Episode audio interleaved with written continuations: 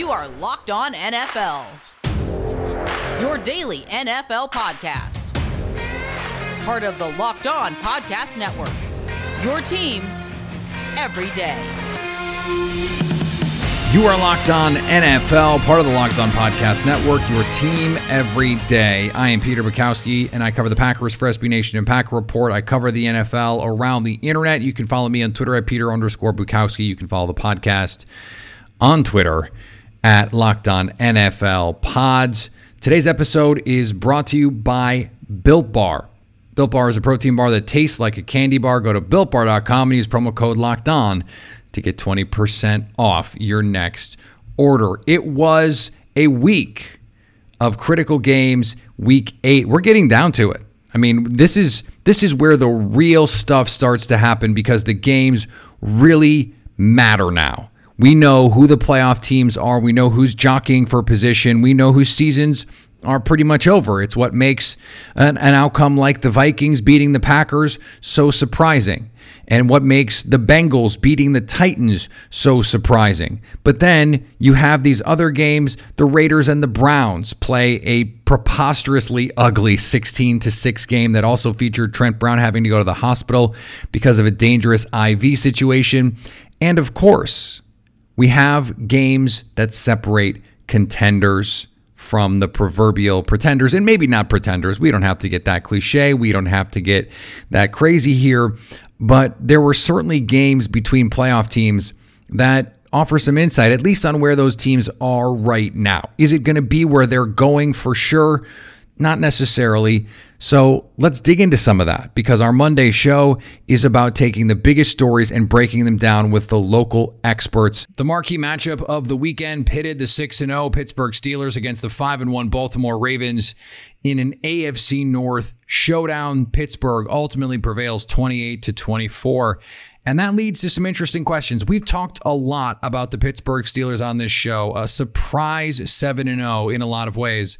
But I think this game was just as much about what Baltimore did and didn't do. They're now 5 and 2 with losses to the Chiefs and the Steelers. Lamar Jackson throws a pair of interceptions and we're still wondering when they're going to win a, a, big game, at least in 2020, and certainly coming off the playoff loss. This is something that has dogged this team. Kevin Oestreicher from Locked On Ravens joins me now. And Kevin, it seems like for better or for worse, this big game question, whether it's about Lamar Jackson or this team as a whole, is just going to dog this team until they come up with a big one. Yeah, it's hard for Baltimore to shake this right now, especially with what we saw on Sunday, where, yes, the Steelers win by four points here.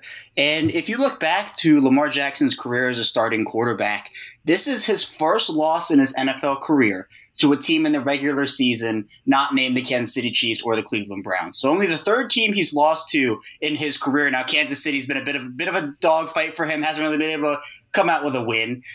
But the Ravens just in this game in particular shot themselves in the foot so many times over and yep. over and over again. In the last two games for Baltimore against Philadelphia in week six before their week seven bye, and here again in week eight against Pittsburgh, Baltimore has a combined 21 penalties for 242 yards. And that's just the accepted ones. Oof. There have been a few that have been declined.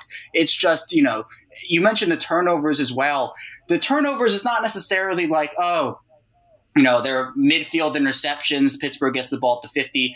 First drive of the game for Lamar Jackson and the Ravens offense, there's a pick six to Robert Spillane, who's actually filled in quite admirably for Devin Bush on that Steelers defensive front.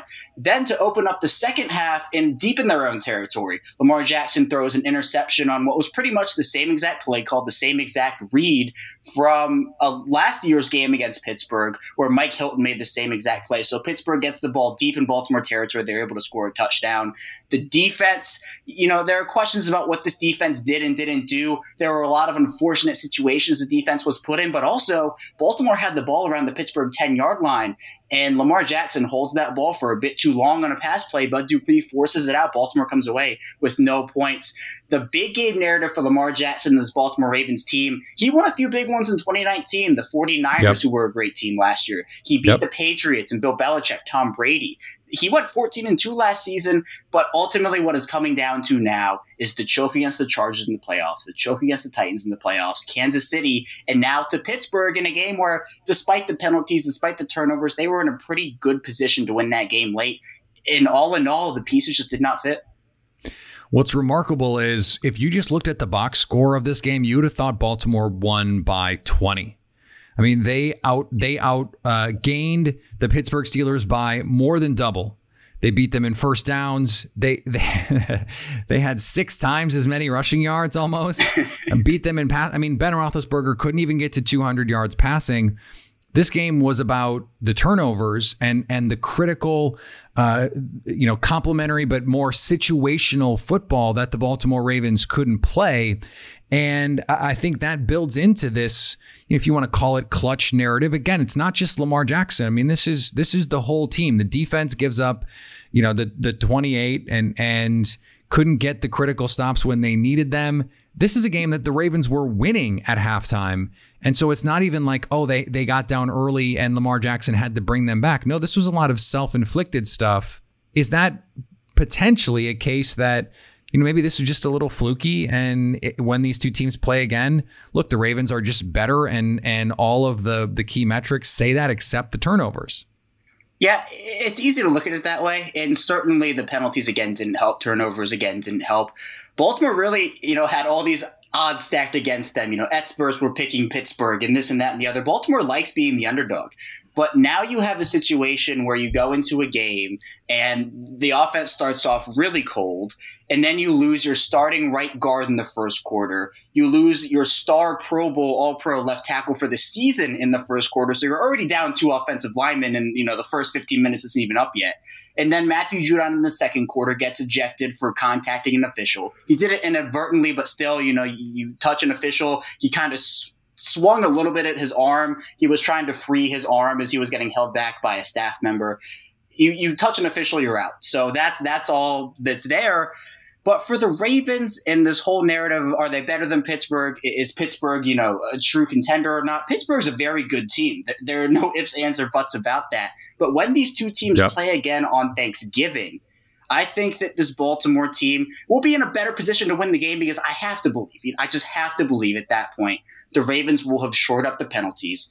Lamar Jackson will have improved as a passer because we've seen the steady growth from Lamar Jackson from his rookie year to his sophomore season, that MVP campaign. And then from that MVP campaign, the stats aren't there for him. You're not looking at the box scores and you're not saying, oh, Lamar Jackson blowing me away MVP performances.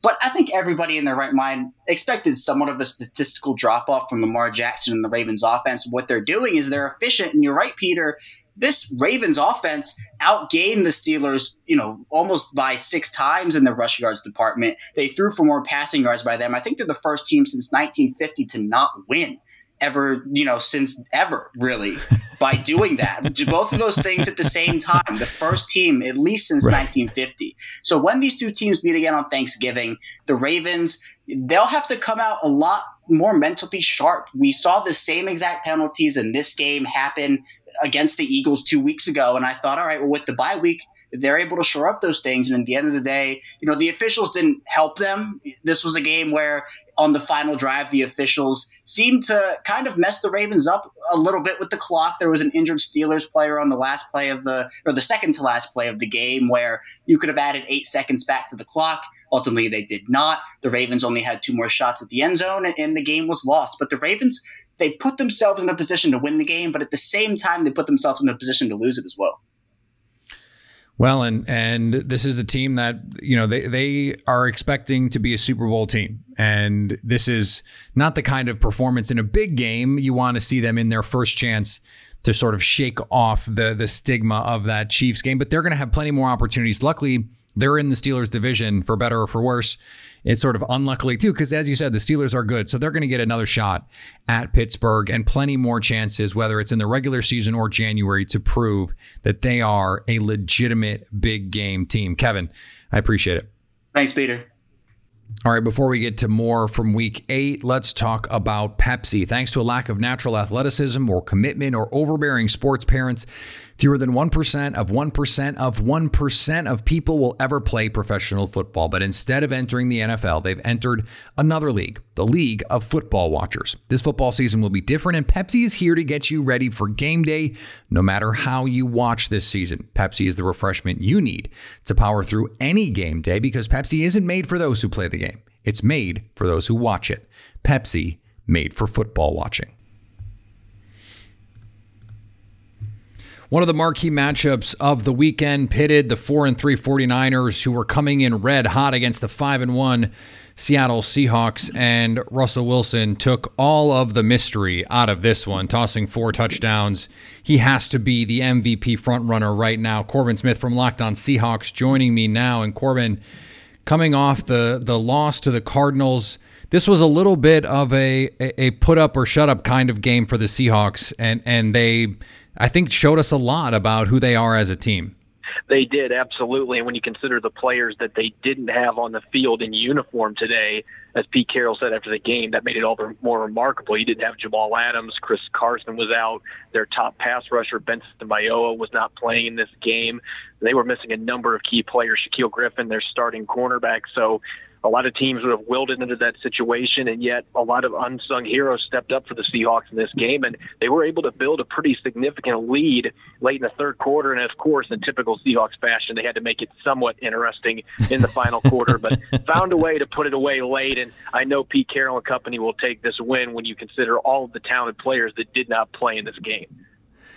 Yeah, is there any concern at this point? I mean, the the Seahawks came in as a bottom five defense by DVOA.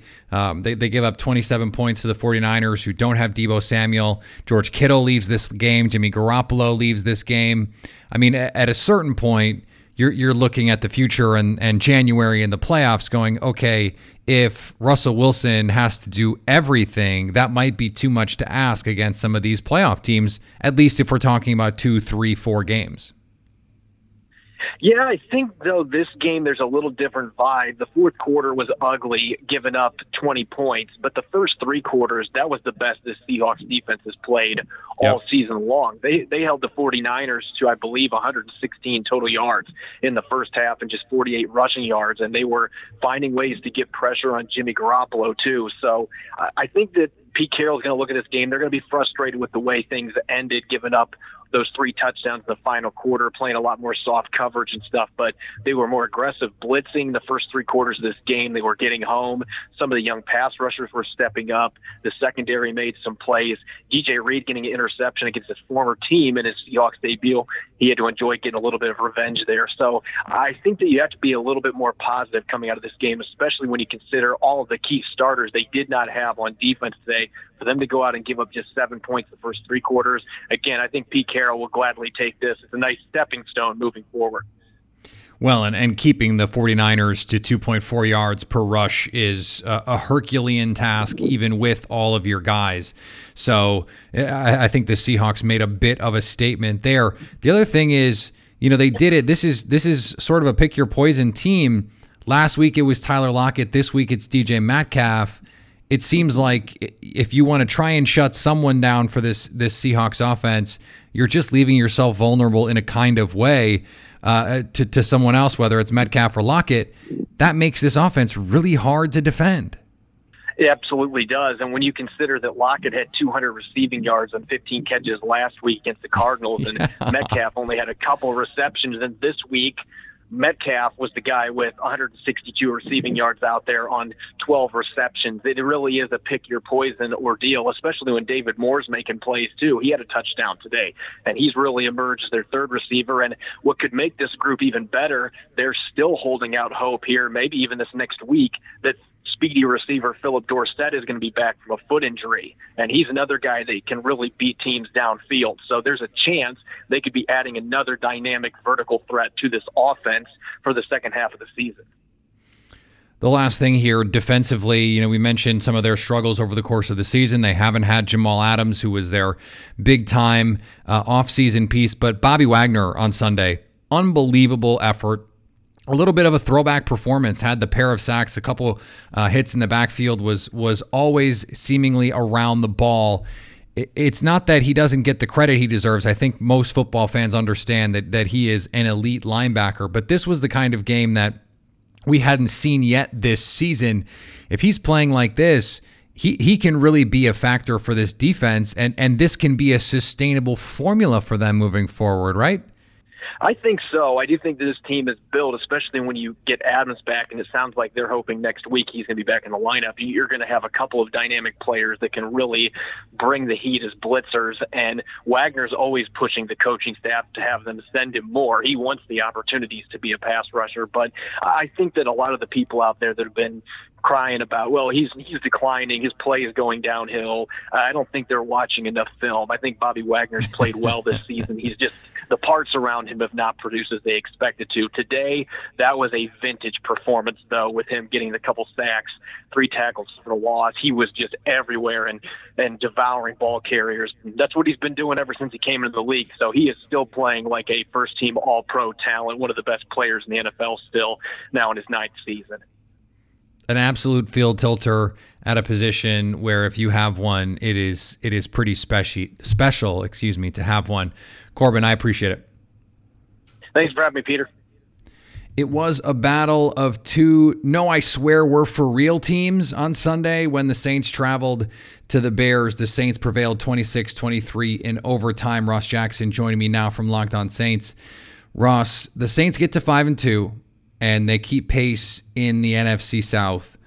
But what did we learn, if anything, about this team? It, was was there a lot to take away from this game against the Bears team that I don't know, we're not sure is very good? Right. Yeah. I mean, I think that there are a couple of things that you can certainly take away in terms of the Saints. You know, this is their third straight victory of three points, uh, separating them uh, third straight uh, uh, game-winning drive needed as well. And so, you know, th- there's some things you could take away in terms of resiliency and in the face of adversity and grit is, uh, I know, a trigger word that's being used a bunch right now. but I mean, the fact of the matter is that you know what I take away from this game is that Drew Brees just won his 14th career overtime game, most in NFL history. He's got 53 uh, game-winning drives now that puts him one behind Peyton Manning. Those two things are good. The rest, pretty bad. Pretty bad. well, and and it was a game where you know it seemed like the Saints had it in hand. After, of course, the Bears go up early, just as everyone predicted. Um, mm-hmm. Not really, and then it, it took the you know the Taysom Hill pass. In the fourth quarter, the Saints are up ten, and the Bears just do what the Bears have done all year we haven't seen the, the New Orleans defense quite play to the level of their talent so far this this season. So what's going on there, and and do you see signs that maybe they're getting back on track here? Because I do see a pass rush that seems to be heating up a little bit. Yeah, the pass rush is definitely the place that you look at on the Saints defense if you want good news about the projecting toward the end of the season. Uh, the part to where you're not necessarily seeing very much improvement, surprise, surprise, is still the secondary. This time, though, and, and I think the thing that makes it so sort of concerning is the fact that you see it from a different place in the secondary every game. Sometimes it's Marcus Williams, sometimes it's Malcolm Jenkins, even though Malcolm Jenkins has had some phenomenal games. You, you've seen it from the safeties, but in this game, you saw two back to back passes, the big 50 plus yarder uh, to Darnell Mooney when, with Janoris Jenkins in coverage, who has been the Saints' best player in the secondary, or at least most consistent mm-hmm. all season. And then you see the touchdown up against Marshon Lattimore, who did have an interception later on in the game, but an interception that had more to do with Nick Foles and, and bad ball placement and bad decision making than it had to do with Marshon Lattimore's coverage, although he at least put himself in position to be able to make the play on the ball. And so I think that if you want the good news, you certainly look at the pass rush. Marcus Davenport coming back, although there were a few times where he was getting up very slowly from certain plays. So I'm a little concerned about what his health might look like mm-hmm. in the injury report coming up next week. But let me not project and just try to live in this place of positivity. That that is certainly a place where you can look to see improvement for this Saints defense. Even with Sheldon Rankins going down, he did avoid after his MRI. It's MCL injury, but avoided serious injury. So expecting him to miss somewhere around three weeks. But that is a much better situation than what they have seen with his injuries in particular in the past. And so this has been a defense that has been a bit of a second half defense. We've seen them allow no more than seven points over the last few games. This time they allowed 10. And uh, that certainly puts you in a position where those three points, especially when you miss a field goal early, field goal early on in the game, those are going to make a big difference.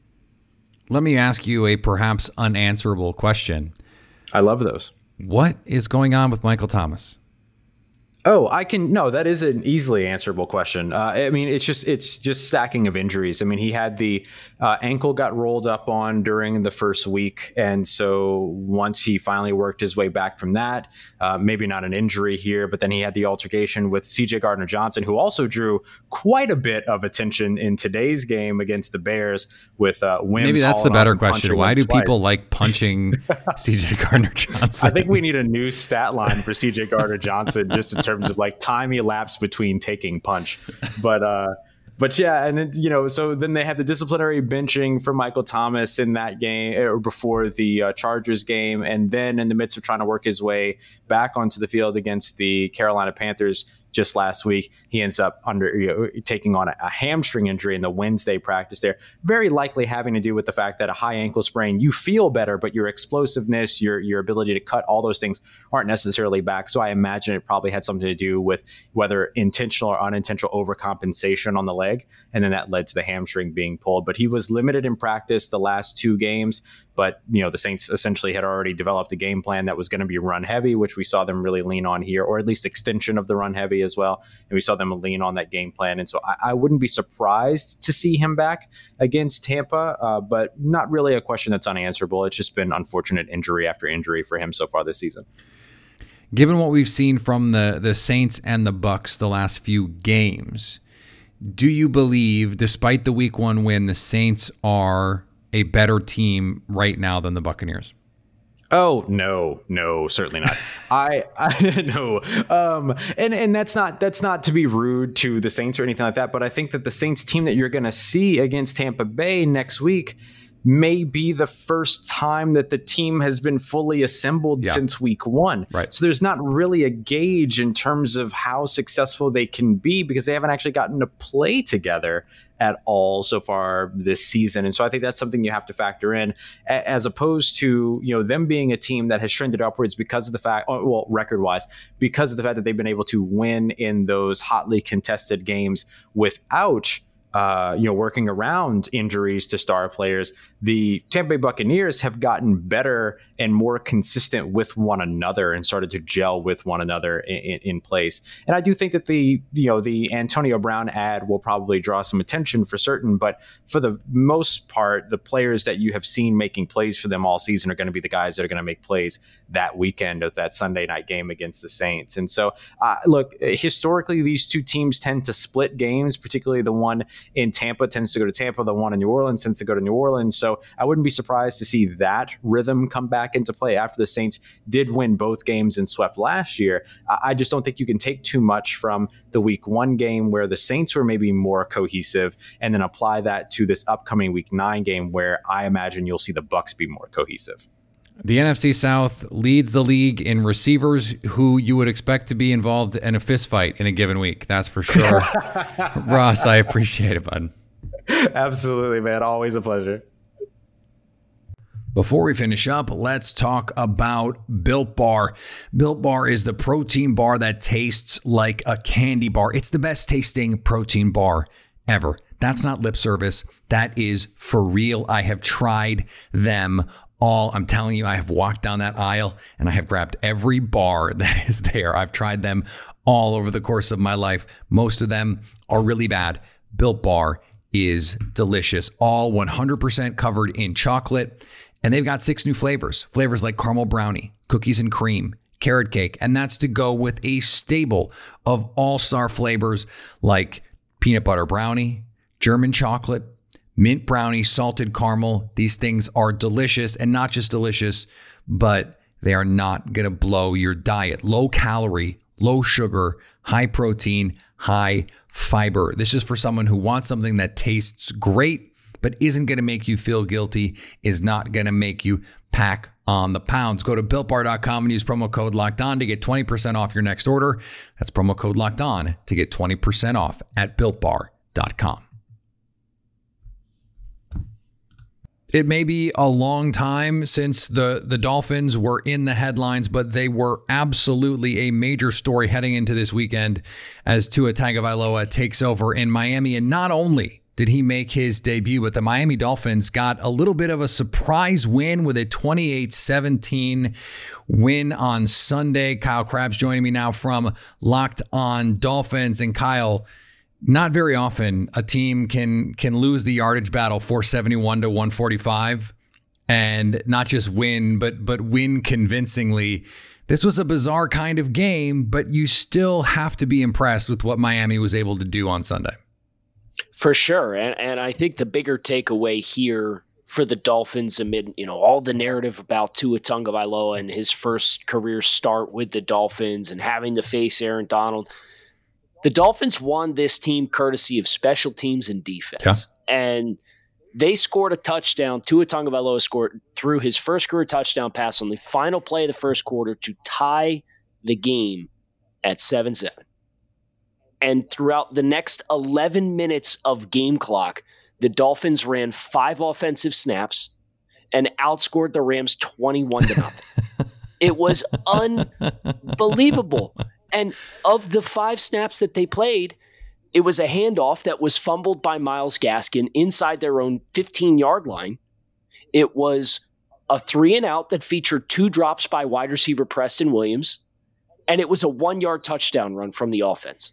So it was effectively the Dolphins didn't take the field in the second quarter at all and outscored the Rams 21 to nothing. It was it was a very odd game all around, but the Dolphins total team effort for this win and, and a very well deserved team win. And and I think it speaks to the quality of Brian Flores. And and we have, you know, known going back to last year, I mean, he had this team ready to play seemingly every week. The week 17 game against the Patriots stands out as one of those just coach moxie, toughness kinds of of wins. And they've been able to do it, as you said, with defense, with special teams. You know, someone like Eric Rowe who is not Xavier Howard, is not Byron Jones, is not the big name kind of player. He goes, out, he has five passes defense, mm-hmm. including the interception. They get contributions from guys all over the field. And that's exactly what Bill Belichick did in the in terms of, you know, the Brian Flores coaching tree. I don't want to say, you know, Flores is Belichick yet, but that's how they're winning. And I, I don't know if that's a sustainable format moving forward. What is what is your position on on just how far the coaching part of this can take the Dolphins? I think that's the exciting part is you're you're starting to see the talent in some phases of the team catch up to where the coaching is yep. uh, with the organizational approach that Brian Flores brings, and he's very big on delegating to all of his coaches. And, and one of his biggest points of emphasis is finding coaches that teach. Instead of just yelling at guys mm-hmm. or here's your responsibility they, they teach concepts. And it sounds like a very elementary concept for any casual football fan but then you see some of these coaches that go out here and the way that they run their programs it doesn't work like that. So for the dolphins it's it's day by day week by week get better. So you look at where the dolphins were from week 1 to week 17 of 2019 exponential growth. You look at where the Dolphins, especially their defense, which is now at this point number one in scoring defense in the entire NFL, which is pretty surreal yeah, based on how the, the Patriots dropped 215 something rushing yards on them in week one, and the Dolphins lost by 10 points yeah. to progress to where they are at now. And then you think about that with Tua Tagovailoa, and that's where you can start to get excited about what this is going to look like – in two months. Well, and and if you go back to week one of last year and think of how far the growth has come when you know teams like the Baltimore and New England are beating them by a hundred points. Mm-hmm. And to mm-hmm. see where they are now, it really is remarkable. I want to talk about Tua before we get out of here because, of course, his his first NFL start is a big deal. The numbers are not going to be you know, mind blowing by any means, but he's still going to ultimately decide the ceiling of this team. If he can get better and we add all those things that we talked about, it seems like this is a team that c- can be as good as it wants to be because Tua, assuming you you agree that he is an elite talent, as most most talent evaluators do, this team really has a lot of potential growth it can still make.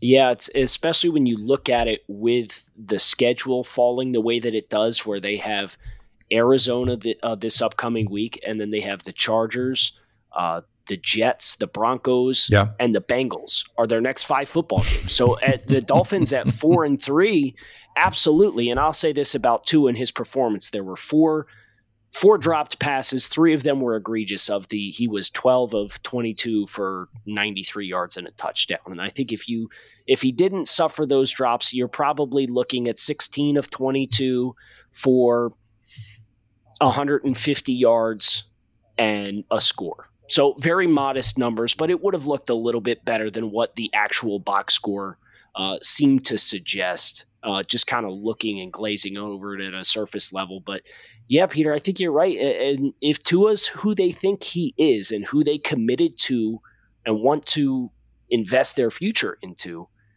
the future might be 2020 for the Dolphins as far as making the postseason. Maybe not winning playoff games or deep postseason runs, but this Dolphins team has a lot that's set up very favorably for them moving forward. You have to be excited about what this team is capable of, and and certainly you look at them and and after what we saw on Sunday from from the Patriots and the Bills, the Bills have come back down to earth a little bit. If you're Miami, you have to be thinking, why not us in in the AFC East this year and moving forward? A, a really fun team to watch here. Kyle, I appreciate it. Right on. Thanks for having me, Peter. All right, Ross and Luke will be back for your Tuesday show. A loaded week, a huge week nine slate with a ton of marquee games. This is when the season really starts to get fun. Once you hit Halloween, you start to understand who the teams are, what they can be, who the contenders are, and who the teams that are really just jockeying for draft position. So we're getting into the stretch run in the NFL. So make sure you are always following everything we're doing here. Subscribe to the podcast, iTunes, Spotify, Google Podcasts, wherever you find podcasts, you will find Locked On NFL. Follow me on Twitter, Peter underscore Bukowski, of course. Go check out Locked On Packers if you're not already doing it. 49ers fans, great week to check out Locked On Packers. One more game tonight. It's Bucs Giants to complete the week eight slate, and we're on to week nine. So everything we do here on the Locked On Podcast Network is to get you ready for every game, every week, to make sure you stay locked on NFL.